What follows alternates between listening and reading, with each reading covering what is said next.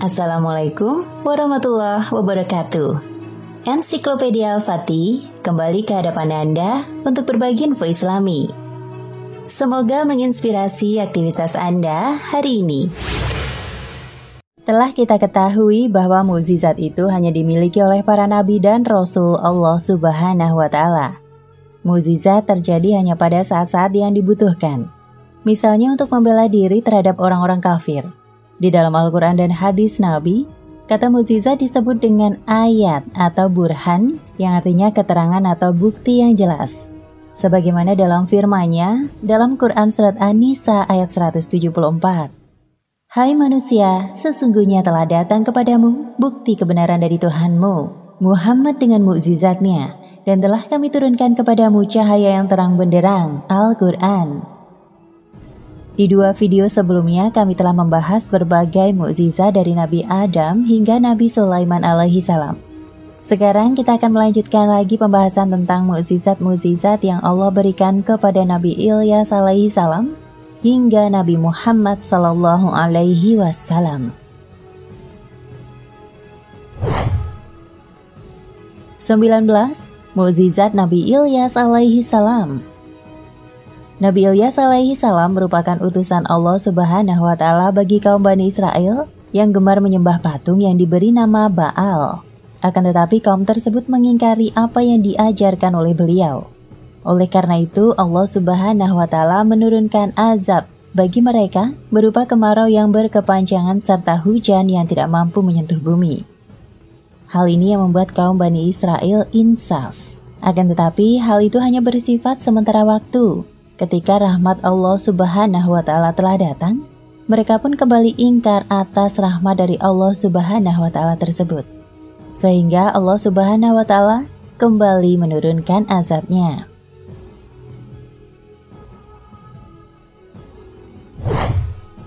Dua puluh Mukjizat Nabi Ilyas alaihi salam Nabi Ilyas alaihi salam merupakan anak angkat dari Nabi Ilyas alaihi salam di mana beliau diutus untuk melanjutkan dakwah sang ayah angkat bagi kaum Bani Israel.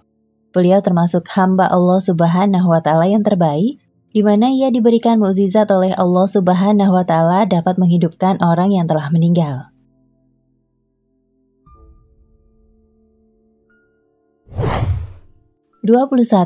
Mukjizat Nabi Yunus alaihi salam.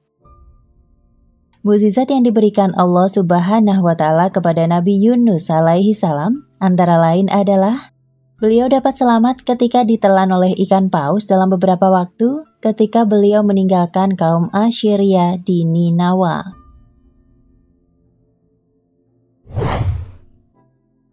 Dua puluh dua Mukjizat Nabi Zakaria alaihi salam Nabi Zakaria merupakan utusan Allah Subhanahu wa taala bagi kaum Bani Israel yang tinggal di Palestina. Beliau baru dikarunia keturunan ketika umurnya telah uzur. Hal ini dikarenakan istrinya yang bernama Isya adalah wanita mandul. Lalu Nabi Zakaria pun memanjatkan doa kepada Allah Subhanahu wa taala dan akhirnya Allah Subhanahu wa taala mengabulkannya dan mengirimkan Nabi Yahya sebagai anak dan keturunan Nabi Zakaria alaihi salam.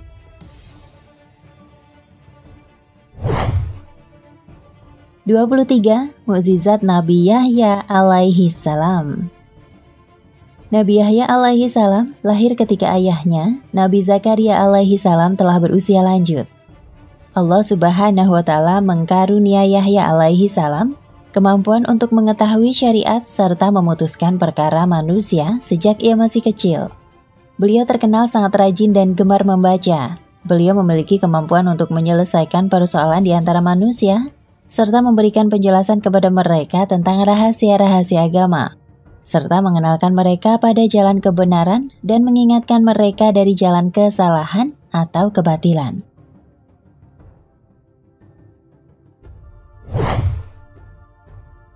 Dua puluh empat Mukjizat Nabi Isa alaihi salam Selain kitab Injil yang diturunkan Allah Subhanahu wa taala kepada Nabi Isa alaihi salam, Allah Subhanahu wa taala telah memberikan berbagai macam mukjizat bagi Nabi Isa alaihi salam. Di antaranya adalah Beliau mampu berbicara dengan manusia lainnya ketika masih berada dalam buayan atau masih bayi. Beliau lahir tanpa adanya seorang ayah.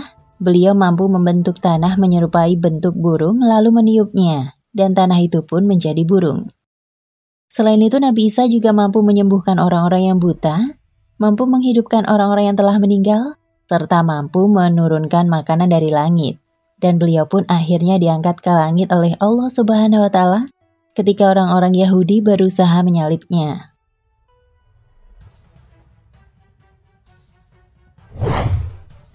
Dua puluh lima, mukjizat Nabi Muhammad Sallallahu Alaihi Wasallam. Yang pertama, mukjizat Nabi Muhammad Sallallahu Alaihi Wasallam membelah bulan. Ketika orang-orang kafir menantang Nabi untuk melakukan mukjizat, dia menunjuk ke bulan, dan atas kehendak Allah, bulan itu terbagi menjadi dua bahwa orang-orang Mekah meminta utusan Allah untuk menunjukkan kepada mereka mukjizat dan ia menunjukkan kepada mereka pemisahan bulan.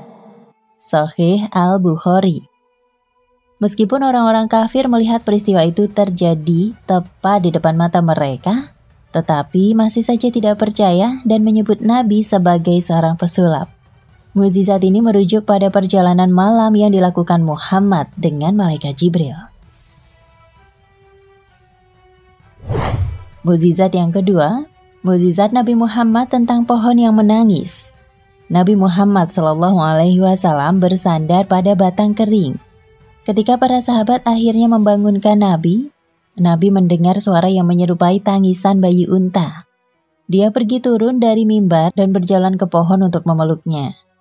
Nabi biasa berdiri di dekat batang pohon kurma saat menyampaikan khutbah.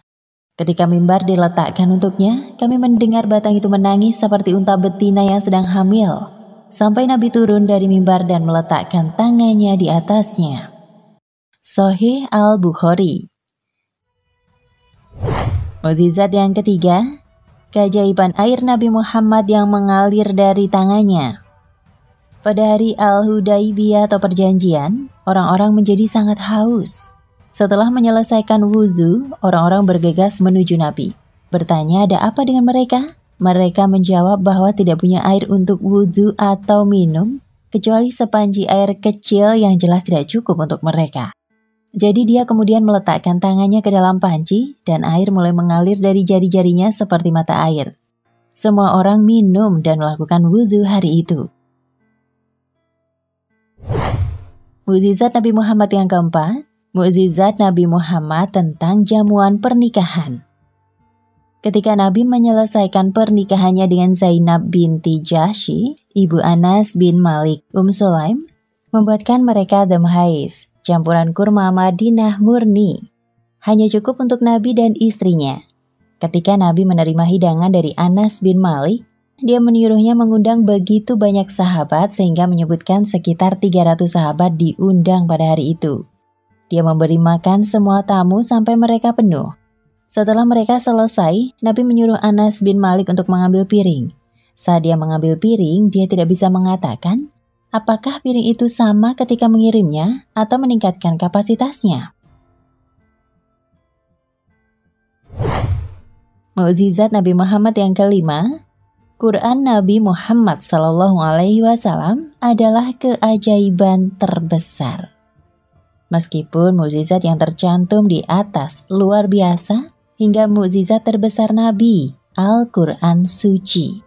Tidak ada muslim yang bisa tidak setuju bahwa wahyu terakhir untuk Nabi Muhammad Wasallam adalah mukjizat terbesarnya yang tak terbantahkan. Mukjizat Al-Quran dapat dibuktikan dari berbagai perspektif, ketepatan historisnya, kesempurnaan, hingga banyak nubuat yang secara akurat diramalkan.